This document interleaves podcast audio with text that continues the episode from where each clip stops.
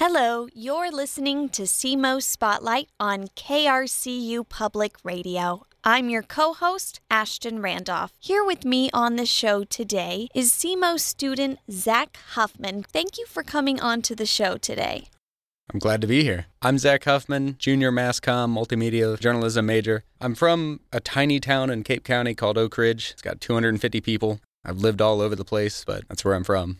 I wanted to have you on to the show today to recognize you and thank you for serving in our military. If you wouldn't care to share what branch of the military you served in and what your involvement in that looked like. I was in the United States Navy. I joined when I was 21. I always joked that I joined so I could go and sail and see the world, but instead, Uncle Sam gave me a rifle and sent me to the Middle East. So that was my experience. I uh, was deployed to a country called Bahrain, so my job was master at arms, which in the Navy is both military, police, and anti-terrorism. And I fell on the anti-terrorism side of the house. So it was security, force protection, ensuring terrorists weren't getting on base, essentially. That was about a year. And then after that, I was part of the 2020 inaugural committee security team, where we made sure that several generals and admirals, plus civilians, secretaries, President elect Biden, didn't have anything bad happen to them. So then January 6th happened, and that became a much bigger deal than any of us expected. And then after that, I deployed to a country called Djibouti in Africa, which is a hotbed for violence. Djibouti's, for the most part, a, a, safe location, but to its east is Ethiopia, to its south is Somalia, across the water is Yemen. So there's always a lot of activity going on there.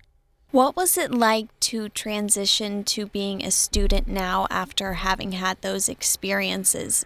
I am very fortunate that when I came to this school, uh, at first I was lost and didn't know anybody. I'm generally the oldest person in all of my classes. Fortunately, I found the Office of Military Veteran Services and the Student Veteran Organization, which help people transition from, you know, a life doing something totally different to the school environment discipline, timeliness, those kind of things all help, but mostly life experience. And maybe this is the military, maybe this is just because I'm 31, but a lot of assignments I believe come easier to me just because I'm older. But I love coming here and seeing everybody going for their dreams and, you know, everybody just kind of working really hard. That's a thing I think that helps the transition from military to civilian life because I'm not just going and flipping burgers or something. I'm here surrounded by motivated people trying to get their goals. Everybody is here for the same purpose, or at least for the most part, to work towards that degree and to get the education so that they can have the career that they want. Are there any challenges that you've had to overcome or things that you've had to adjust to in your life here? Definitely the adjustment. I spent time in Japan, in Germany, obviously the Middle East and Africa, and now not doing that. You know, that's that's a big change. Cape Girardeau is very small, having been to Tokyo and Manama and Bahrain, these large cities it's a very, very different world. I was in Baltimore, Maryland for a long time with the Navy. It's just a different experience coming to a much smaller place. I'm fortunate enough that my experience, there were things that were unsavory, things that I won't forget, but I never had to experience being blown up. I think we were shot at once. So, never the kinds of experiences some people have gone through.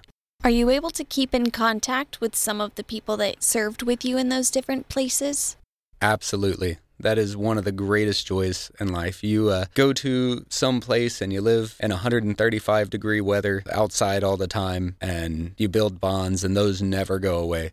So I can call some of my friends Baker or Muller or a whole bunch of other people. And even if I haven't talked to them in a year or so, you know, we'll be like just best friends again.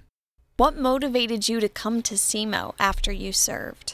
I spent a lot of time away from my family. And, you know, I had the GI Bill, so I wanted to use it. And I had thought about schools, you know, even overseas or in Maryland or California or wherever.